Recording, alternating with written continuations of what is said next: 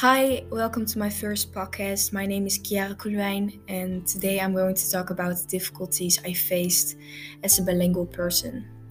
So, one day I went out with some friends. We were at a friend of mine. She lives in IJburg, Amsterdam.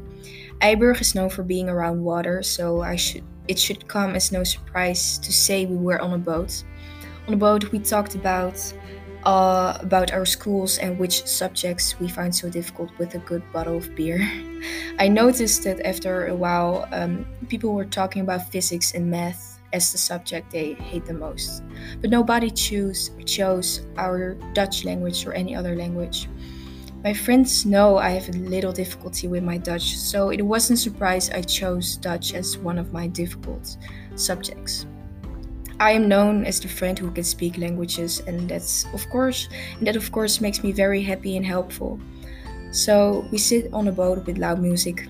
A tourist comes along and started speaking French to us, and everybody became quiet and started looking at me with their eyes screaming for help.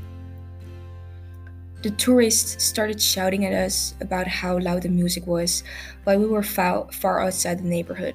I started the bilingual helping hand to explain this was a place where loud music was allowed. The tourist finally understood and ap- apologized for his shouting and anger and walked away. My friends were at that moment grateful for my bilingualism,